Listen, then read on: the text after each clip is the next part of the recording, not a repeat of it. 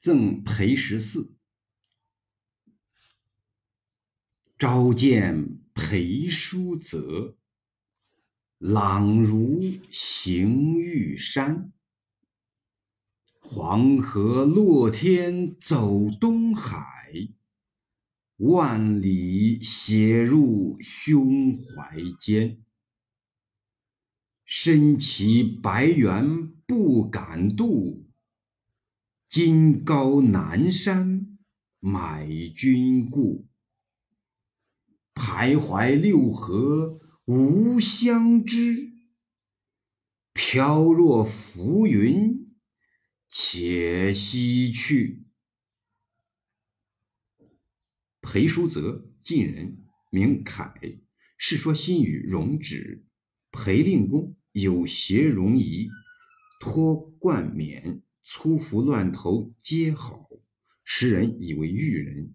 见者曰：“见裴叔泽如玉山上行，光映照人。”此以裴叔泽拟裴十四。黄河二句喻裴十四胸怀之广阔。元，大鳖。屈原《九歌》河伯乘白猿兮逐文鱼。为裴十四气度莫测，己欲自见而不敢造次。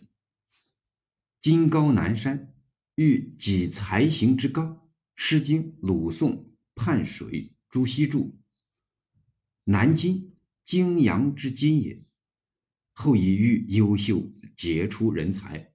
六合即天地四方。裴十四，当亦是李白初入长安结识之人。欲其一顾而不可得，虽有此事，诗中极尽宝玉之词，而欲怨匪于其中，高亢其言辞，不作悲切困厄语，是李白本色。